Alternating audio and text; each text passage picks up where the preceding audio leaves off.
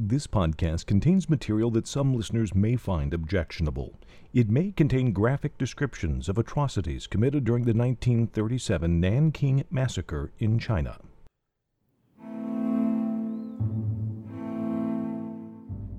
Welcome back to the Undaunted Women of Nanking, the wartime diaries of Minnie Vautrin and Sen Shui Fan.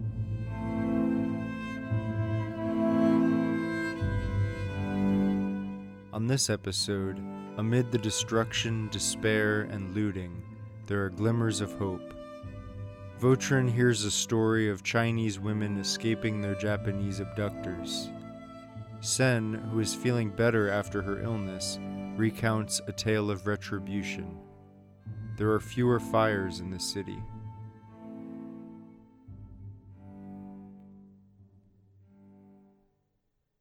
Sunday, January 23rd, from the Diary of Minnie Vautrin.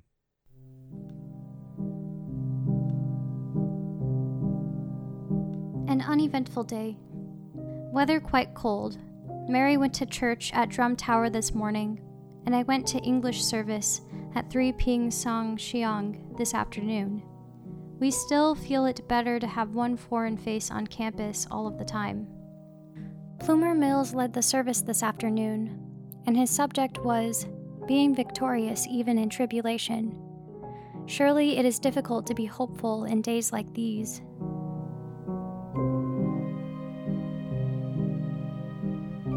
This morning, the nephew of one of our refugees came over to see me. Said he returned yesterday after an absence of 34 days. He was taken on December 18th with about 400 others. He carried bedding to Changshin for a Dui Jiang and also did his cooking for him. He worked for this officer eight days and then was released and told he could come back. On his return journey, he got as far as Yixing when he was taken by another officer who kept him until January 14th. The second man liked him and was kind. When he let him go, he escorted him outside the city gate and told him to keep off the main highway. It took him eight days to walk the 520 li back. Said that cities like Huqiao had no Beijing in them and were about seven tenths burned. Said that there was little left of Guangde for it had been fought over so long and fiercely. He reported that in one section the villages were being protected by the Great Knife Society from bandits, Chinese and Japanese troops. Said these men carried large knives on their backs and had a strange look in their eyes. Villagers respected them and burned incense for them. He reported that towns like Li Shui, Li Yang, and Yixing were all practically destroyed, and it seemed to him it would take 30 years to rebuild them. The man said people along the way were very good to him and gave him food and let him spend the night in their homes. How I hope many more such men will be able to come back to their families.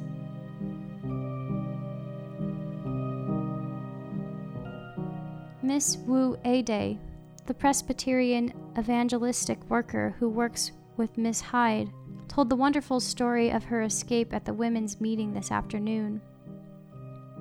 She was in hiding for about 40 days from soldiers when they were looking for girls. She hid under piles of grass and pig pens, on boats, in deserted houses, and finally hearing of Jin Ling, she decided to try to come in. She disguised herself as an old woman, borrowed a little boy of six to carry on her back, borrowed a cane, and trudged in. Each obstacle seemed to clear away, and she reached here safely, just as we were in the midst of a meeting. It was her voice that sang out so lustily that afternoon, and I wondered who it was. She is living on the north veranda of 500 with other refugees. Sunday, January 23rd, from the Diary of Sen Shui Fan.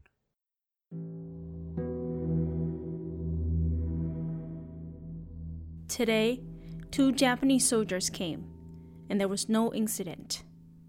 In the afternoon, I went to Pingtang Lane to attend service. Reverend Mills presided and gave the sermon. Because of illness, I have not been outside for 10 days. the situation outside has been improving. There are more tents pitched on Shanghai Road, all for conducting trade. The same is true for the area from Nanhai Road to Shanxi Road. These two roads are the busiest. However, on Chunshan Road, there are no pedestrians except for the Japanese soldiers. You may say that even ghosts can beat people to death there. It's very much deserted and looks very sad.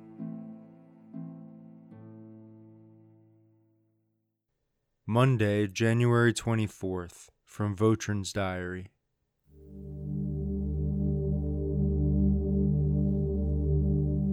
This morning started typing informal report, but did not get far when Mr. Forster came in with a good deal of news. He told us the facts about what happened at the embassy last Saturday evening. It seems that Mr. Allison and the others were at dinner, George Fitch and Plumer Mills being guests, when one of the servants came in and reported that two soldiers were in the number three garage. Mr. Allison went out and he found them there playing mahjong. He told them to leave, and later, as he returned to the dinner table, he felt he had perhaps been a bit severe and wondered if he had done the right thing. He had no more than gotten seated when another servant came, saying that his daughter had been taken. He and his family living in the number 5 garage. Mr. Allison said surely he must be mistaken, for he had just ordered the two soldiers to leave the compound. But the servant said it was a third soldier, and that at first he had wanted his youngest daughter, but the parents had absolutely refused. Mr. Allison then started out to look for the girl and met her coming back. It seems that the soldier with the girl had been met by the two soldiers, and the latter had said that he must let the girl go, as he had taken her from the American embassy. Although I do not wish to harm anyone, yet I have been glad about the shooting of Sir Kuat Hudgetson, the bombing of the Panay, with the wounding of the Italian and American officials, and the taking of the girl from the American embassy. At least such things catch the attention of Japan and Western nations. Our afternoon meetings continue. Right after the noon meal, I went to our embassy for a car, which took me to the Japanese embassy. In a conversation with Mr. Fukuda, I told him of the large number of women who had been imploring me to do what I could to get their menfolk, some of whom were taken on December 13th. He told me to bring him the data and he would do all he could, for he too felt sad about the situation. He will be surprised when I take him 532 data cards tomorrow. When I was leaving our gate to go to the embassy, a young girl came up telling me that three soldiers had just entered her home and were carrying off young women. I went with her and found that the soldiers had already left, and the girls they had tried to get, being nimble and quick, had succeeded in getting out a back gate and running down to Jinling. As we walked back together, the girl told me that when the soldiers first entered the city, her father of 67 and her little sister of 9 had been bayoneted to death. A good many airplanes, bombers, have gone westward today. Fires in the city are fewer, but they continue one or two each day. Now from Sen's diary of the same day.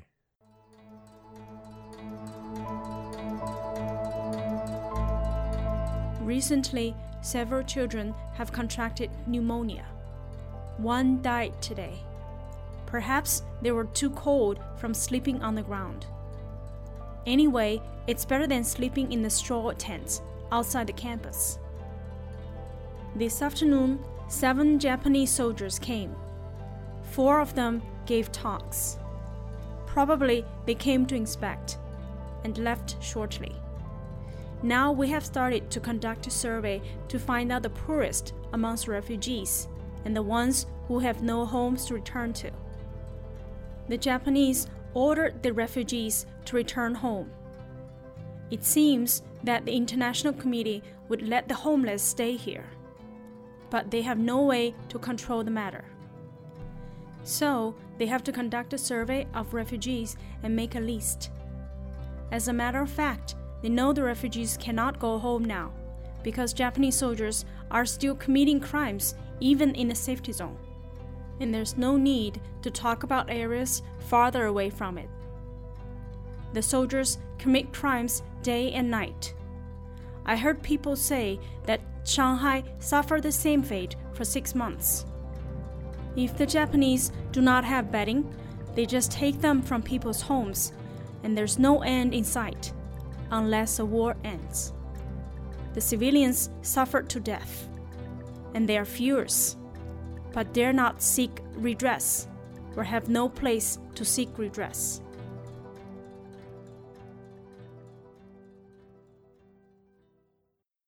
Tuesday, January 25th, from Vautrin's diary.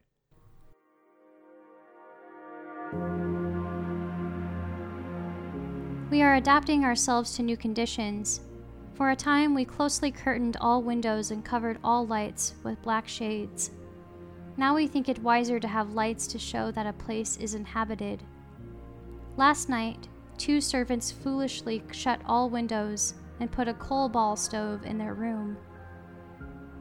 This morning, they were unconscious from carbon monoxide. Mrs. Sen and I and all the others here worked to arouse them, and by this evening, they are considerably better. From 9 to 12:30, there was a meeting of heads of refugee camps held at 5 Ninghai Road. If only there was an experienced social worker at the head of each camp, or in each camp to study the needs, so that we could work constructively. It is so difficult to get at the true condition of each family, so easy to make people dependent instead of independent. Each camp is now working on an investigation of the most needy families. Encouraging word has come from Shanghai of funds raised and of extra medicine like cod liver oil.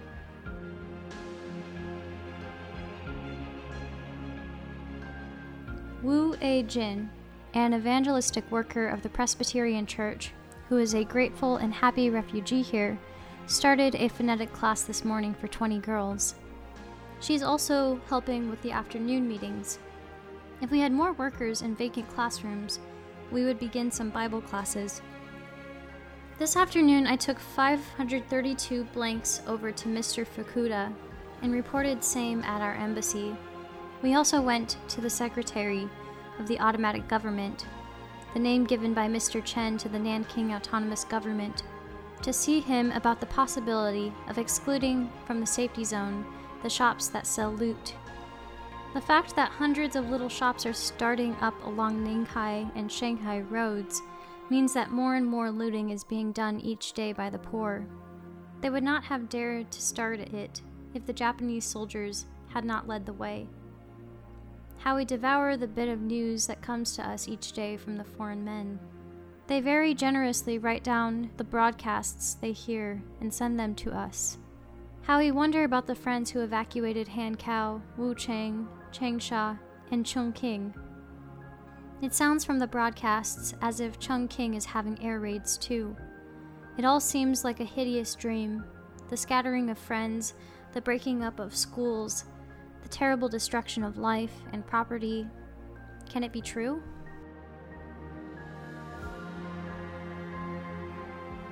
Rickshaws. I haven't seen one on the street since December 12th, I believe it was.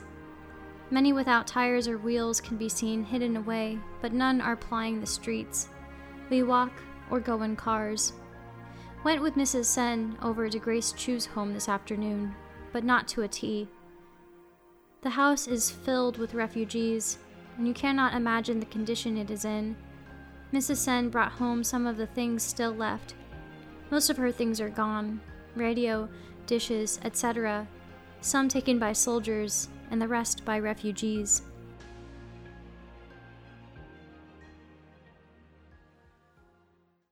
Now from Sen's diary of the same day.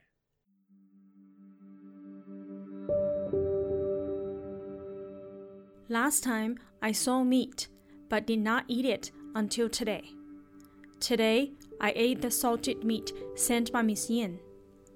About 50 days, I have not eaten pork, and it tasted exceptionally delicious. We're the lucky kind of refugees, and several times better off than other refugees. Today, there's another newborn in number 600 building. Today, I saw a refugee who told us that his next door neighbors have two brothers. The younger brother's wife is more attractive than the older one's. One day, a Japanese soldier came to their home, and the brothers treated him cordially with tea and pastries. They thought the soldier would not molest their wives. Yet, they had no idea that he wanted to take away the younger brother's wife, who flirted with him and served him liquors. The soldier thought that the younger woman favored him and was willing to leave with him. Then, when the soldier was drunk, the two brothers beat him to death and threw his body outside at night. The following morning, they all fled to safety zone. It's really great. To kill one soldier to vent our anger is also an awesome idea.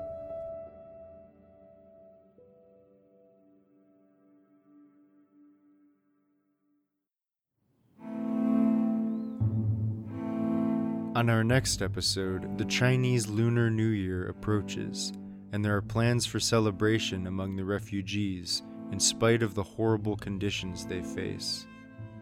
Many worries about the massive amount of loot being brought into the safety zone. Shui Fan describes the scarcity and luxury of meat. Thanks for listening.